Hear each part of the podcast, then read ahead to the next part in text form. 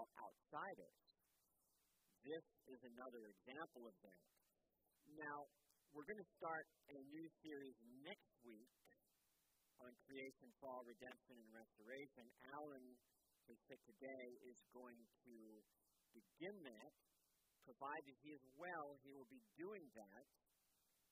If he still isn't well, it'll be me and I'll do another gospel conversation. It's, it's all about flexibility, isn't it?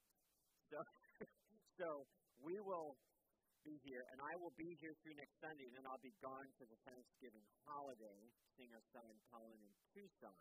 So that's something. So I'll be here next week, and uh, we'll be gone afterwards. So that gives you a little bit of what's coming up.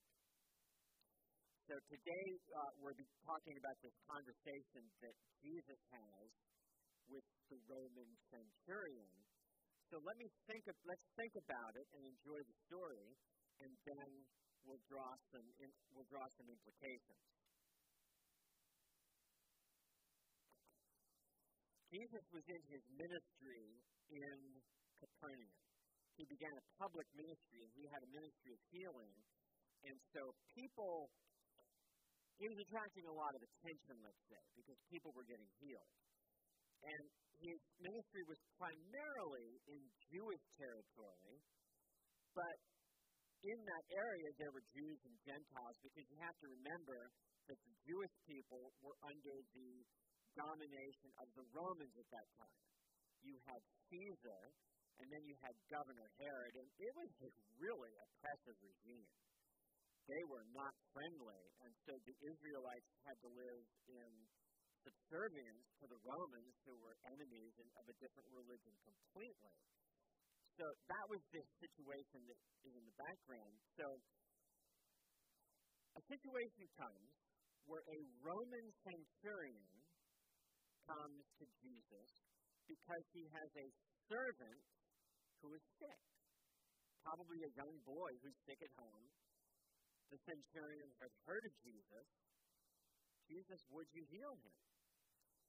And what Luke mentions is that the request came through the Jewish people. So let's think about this a minute. Is what is a Roman centurion? Century is what number? 100. So a Roman centurion was a military commander who was in charge of how many soldiers? A hundred in the, in the Roman battalion. Now, for the Jewish people, would a Roman centurion be looked at as a friend or an enemy? They'd be looked at as an enemy for the most part. Oh no, a centurion's coming. They're going to take bribes or they're going to oppress us again and give us trouble. I mean, that was the kind of relationship there was. The centurions were there to keep order because you had the zealots who wanted to burn Rome down, and you just had all of this political stuff going on, just like we do today in various parts of the world. So the centurion was there to keep order, and they weren't believers in the God of Israel. They would have worshipped their pagan gods. So there's a huge difference. But what did you notice about this person? The Jewish elders are the ones who come to Jesus and say, Would you heal this man's service? Because he's a Roman centurion and he's a good public servant. He has helped us in a variety of ways, and in fact, Jesus, he deserves to have you help us because he loves our nation and he built our synagogue. Now, that is what a good public servant would do. A centurion was typically a man of means and instead of oppressing the Jews under him, he said, I'm going to help them flourish as best I can. I'm not a believer in what they believe, although we find out that he actually was. He was a Gentile God-fearer. He says, I want to help their nation flourish. And at that time, there were synagogues throughout the country where the Jewish people worshiped. And here in Atlanta, there are Jewish synagogues where the Jews worship well, it, it goes way, way back. They have Jewish synagogues, and so this Roman centurion builds a Jewish synagogue. That's a pretty amazing thing, isn't it? He is a public servant committed to doing them good. It's very, very similar to what happens today, is that public servants aren't building churches, but right up the road, we have Alexander Park. Gwinnett County built that, and it's a wonderful public space for people to walk, to have picnics. You know what I like to do there? They've got an amazing frisbee golf course, and I haven't played for a while. I need to get back out and do it again. But good public servants are going to do things that help the community flourish. This is extraordinary because this Roman centurion actually built a Jewish synagogue, which would be highly unusual. So the Jews come to Jesus and say, Look, he's a good man build the synagogue for him because he has done so much good for us. He deserves it. He's a good man. He deserves to have you heal our his son. So Jesus said to them, said to him, so Jesus then sees the centurion and says to the centurion, Shall I come and heal him? I've been asked by the Jewish elders, should I heal him? So he says to the centurion, Should I come? Is this what you want me to do? And the centurion says, Lord, I don't deserve to have you come under my roof, but just say the word, and my servant will be healed. Now, did you hear that? They were saying, Jesus, he deserves it. He's a good man. What does he say? I don't deserve it. I'm in need of grace just like anyone else is. I don't need you to come into my house. Just say the word. I've heard of your power. Just say the word. I'm not worthy to have you come into my house. Just say the word, and my servant will be healed. Because he says, I know how authority works. The centurion commands a hundred men.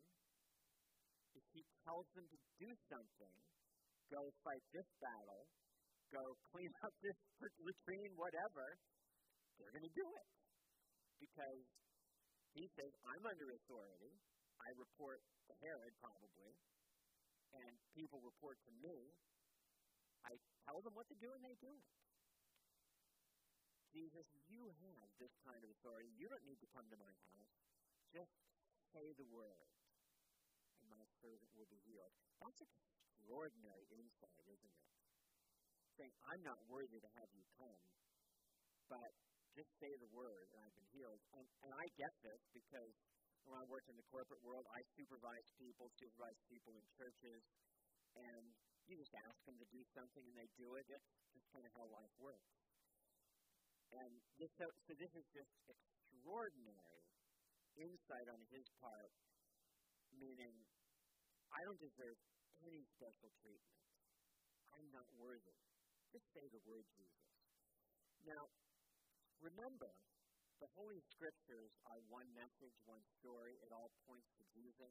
The Old Testament points to him, and the entire narrative points to Jesus' work of grace to those who don't deserve anything.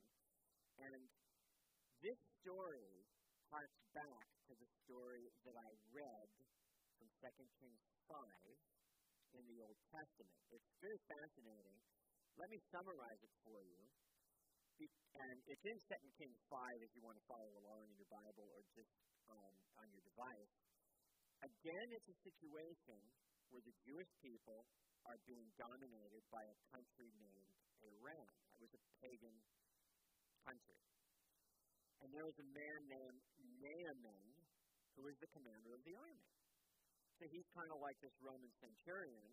He was a commander of the army too, and he had sent bands of raiders across the river into Israel.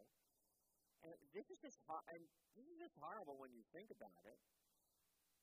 They went to a family and they took their little daughter as a slave girl. It's, it's just terrible. But this is what they did.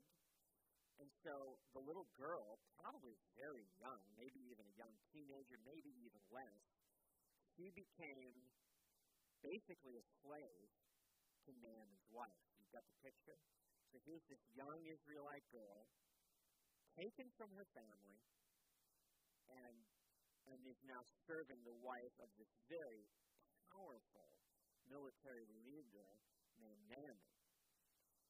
Well, Naaman gets leprosy. That's bad. That makes him unclean. It's basically an incurable disease. And it basically, you end up dying because you, you become a leper, you have to go into a leper colony, and eventually it just basically eats your flesh away. It's just, it's just a horrible thing to have. And so here's this great, powerful, proud leader who gets leprosy.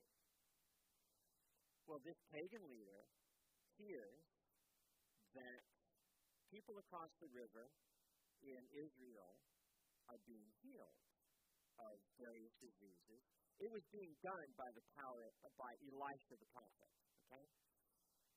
But he doesn't know that. He just says, I'm the king of Aram says, I want my valued servant Naaman to be healed. I'm going to send him over to Israel and see if he can be healed. So if you're going to send a message to another country, who do you send it to? You send it to the, to the king, right? So he sends it to the king of Israel, and the king of Israel gets really upset and says, I can't heal anybody. Is he picking a fight with me? He's asking something I can't do. I can't heal anybody. But then he realizes that it is, he's talking about the prophet Elisha. So Elisha hears about this and intervenes. And Elisha goes to Naaman, crosses the river. The prophet goes to see him and says, Naaman, let me tell you what you need to do to be healed of leprosy. Go wash yourself seven times in the Jordan River, and your flesh will be restored, and you'll be cleansed. So, Naaman, you've got leprosy. I'm here to heal you. Let me tell you what you got to do. Go to the River Jordan and done, take seven baths. Now, do any of you know what the River Jordan is like? It's muddy. It's not a place you want to go swimming. There are nice rivers to go swimming. This isn't. It's muddy. It's small. It's just not anywhere that you want to go. And so Naaman gets really, really angry, and he says this I thought he would, I thought Elijah would come out to me, stand and call on the name of the Lord as God, wave his hand over the spot and cure me. Are, don't we have better rivers? Couldn't I wash in them and be cleansed?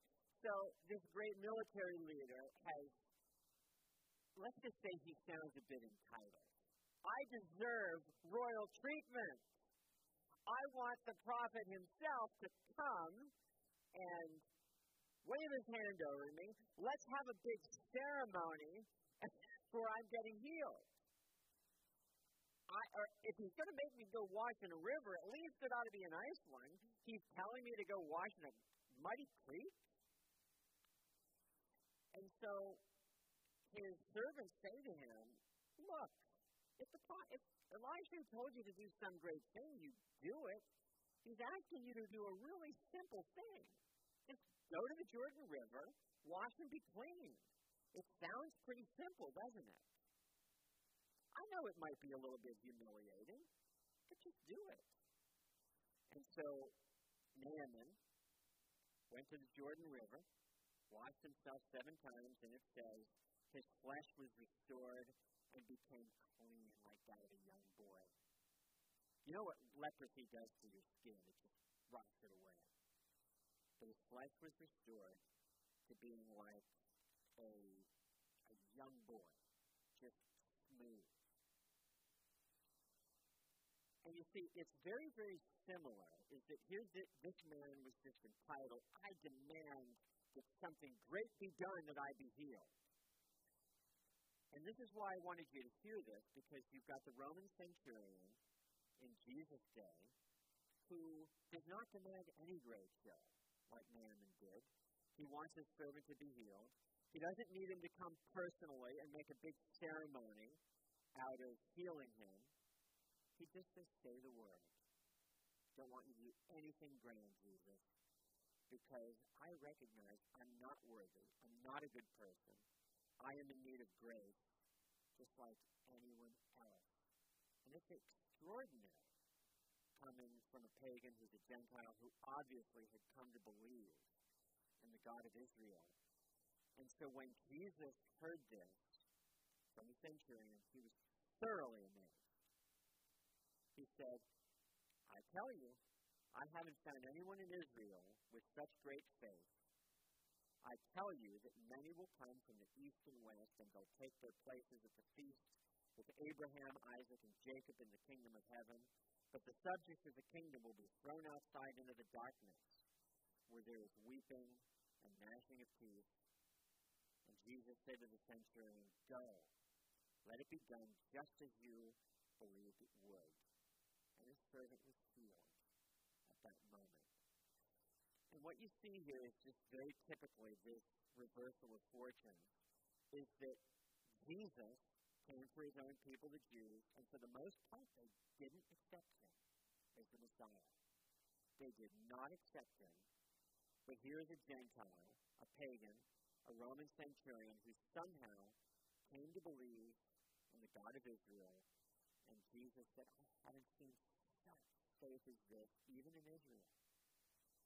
And the people who think they're worthy, the Jews, but who haven't believed, will be shut out of the kingdom. Those who were entitled and thought they deserved it won't be. But this man, even though he's Roman, even though he's a pagan, because he's come to the God of Israel, has seen his own worthiness and needs for my grace. It's really an extraordinary story. I haven't seen such faith as this, even in Israel. Now, just briefly, what can we take away from this? Just a couple of points that we'll think about is this is the story of the gospel. Is that God's promise of good news, of grace, has always been for all the nations. It has been for people of every tribe and tongue and people of nation, of every stripe, of every socioeconomic level, it isn't just for one, but for all who believe in Jesus Christ as Messiah. Here you see this, this Gentile outsider being drawn in. And you see a little bit later, remember, we, we use the Gospel of Luke, but Luke also wrote the book of Acts, the continuing story of the expansion of the gospel. And we read the story of this other Gentile God-fearer named Cornelius. He's Gentile, not one of the Jews. He would have been considered an outsider. And he was praying and seeking the Lord, seeking better understanding. And the Lord sends Peter to him. And basically, if you read all of Acts chapter 10, you see how Peter proclaims the good news of Jesus to him. And Cornelius who is already something of a believer comes to believe. And Peter sees, and the Lord gives him a special dream to help him understand the gospel is for this Gentile as well, just as you. Because Peter would have resisted that. He's unclean. We can't be anywhere near him. But what you have is this gospel of grace that goes to people of all the nations, not just for one, and it expands from Jerusalem to Judea and Samaria to the ends of the earth. And we, who live here in America 2,000 years later, are recipients of the good news that first came in the Old Testament, then it is used, and now for us. And this is so relevant because it's always been this way. But we live in a very polarized world, don't we? Politically, racially, socially, socioeconomically, just everything. You know what it's like. But listen to what the gospel does that no other religion can, no political ideology can. Paul says in Ephesians 2, speaking about Jews and Gentiles who once were enemies, listen to what he says. In Christ Jesus, you who once were far away have been brought near by the blood of Christ. He himself is our peace, who's made the two groups one and has destroyed the barrier, the dividing wall of hostility, by setting aside in his flesh the law with its commands and regulations. He came and preached peace to you who were far away and peace to those who were near. For through him we both have access to the Father by one Spirit. That's the gospel. Because you see, what happened in the, in the New Testament was the main question they had to deal with is that the early apostles were primarily Jewish, and as the gospel spread forward, the big question they had to ask is, should the Gentiles be allowed into the church? And the answer is yes, absolutely. That was always with God promised that the church would be a house of prayer for all nations. And that's what we celebrate is that we have been drawn into the kingdom who once were far off, but have been brought near through the gospel. The fulfillment of God's promise. So that's the first thing to see is that God's gospel promise has always been for the Jew and the Gentile, for all who believe in his name. But the second is this that you saw. We're in the kingdom not because we're worthy, but because we're unworthy. What do most religions say to you? You want to join, what do you have to do? Show that you're worthy. Be a good person, pay enough money, have the right lineage. And the people around the centurion kept saying, He's worthy. He's a good man. He's built our synagogues. He's done public work. It might be like saying about someone today, This is a good person. He spent a lot of money and built a church. He's done something worthy of God. But the centurion says, I may have done that, but I'm not worthy. I'm not even worthy to have Jesus come into my house. And you see, that is the attitude of the gospel, and it's what I always say when people join the church. What's the one qualification for joining Christ Presbyterian Church? It's knowing you're not qualified to join. It's not because we paid enough money. It's not because we're good, but we're not, and we simply confess that we are in need of the grace of Jesus, plus nothing. And that's why we have the privilege of being part of this house of prayer. We're not worthy. And it's like what Jesus said in Luke 18, just a little bit later in the Gospel of Luke. Because remember, the Pharisees were the ones who saying, We're worthy of the kingdom. We're good people. We tithe. We do all this stuff. And Jesus said, I'm going to tell you who's in the kingdom. You listen. This is Luke 18, 9 to 14 to some who were confident of their own righteousness and looked down on everyone else. So you see them beating their chests. We're good people. We're confident that we're righteous. Jesus told this parable to disabuse them of that idea. He said, Two men went up to the temple to pray, one a Pharisee and the other a tax collector. Now remember that day, the Pharisees were the good people, the tax collectors were cheats and robbers and thieves, and they worked for the Romans, so they were trash. They knew who was worthy, not the tax collector. The Pharisee stood by himself and prayed. Now here's a prayer for it. You know, we do we pray prayers out of Scripture. How would how would you like it if I put up on the screen this prayer for us to pray as part of public worship?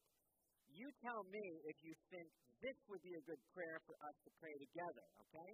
God, I thank you that I'm not like all other people, robbers, evildoers, and adulterers, or even like this tax collector. I fast twice a week and give a tenth of all I get. Would that be a good prayer for us to pray together? Not. See, let's let's just let's just boast about how good we are. But they were so confident of their own righteousness. The tax collector, the one who was proud, wouldn't even look to heaven, but he beat his breast and said, God, have mercy on me, a sinner. I'm not worthy of anything. Because I know I've sinned. I know that I'm not worthy. And Jesus said, I tell you, this man, rather than the other, went home justified, declared righteous, forgiven. For all those who exalt themselves will be humbled, and those who humble themselves will be exalted. And that's why we're part of the church, why we're accepted by Jesus. It's because we understood what the tax collector understood, what the Roman centurion stood. We're not worthy. We rely completely on Jesus, his death, his resurrection. All that he is, is ours.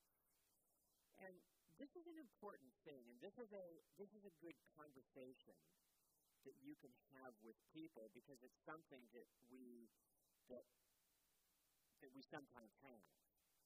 Like, for instance, one of the conversations that Katie and I have had with some friends was this. You know how some years are just bad years and everything seems to go wrong? Ever had a year like that? Maybe like the last two? No, but you know, this this particular year, we've had some good things happen that is really, really cool. It was just exciting, and it, and we're just so thankful for her good health and for what and for providing a great job for our daughter Bonnie, and just that's just really neat things. And people look at me and they say, "Oh, you're a minister. You you got a pipeline to God. You're a good person doing the work of God. So this is why that's happening to you." And I'm not kidding. That's kind of how they look at it. And Katie's at work, and she's a Christian and cheerful, and they say, "Oh, well, you had a good year. You're a good person." And our conversation is, that's not the root of it. We know we're not worthy. We haven't earned these gifts. We haven't earned the pleasure of God because I work in ministry and because he's a cheerful person working at the Shepherd Center. That is the fruit of what we do. We know we're not worthy. We've been forgiven completely by Jesus. And it's out of that joy that we live. And, and if anything good happens to us, it's not because of our own worthiness. And you see, that's a gospel conversation that I have had several times with people who don't know Jesus. Yeah, I'm a minister, but that's not why the favor of God rests on me. It's Jesus alone. I'm not worthy. Because everyone tends to think, oh, you got to be a good person. It's like, no, you don't. You can't. You never will. It's understanding all the worthiness, all the grace comes from Jesus. And ultimately, when people hear that, that is good news. Because everyone out there is trying so hard, but doesn't everyone know we're just we just can't quite begin this? This is why the gospel is good news. Jesus came for sinners, for the unworthy. We've been welcomed by Jesus who died, rose again, who accomplished everything for us that we couldn't do. So we're outsiders, drawn in. Let's extend that welcome to those who need to hear it. Amen? Please join with me in our praise of the people.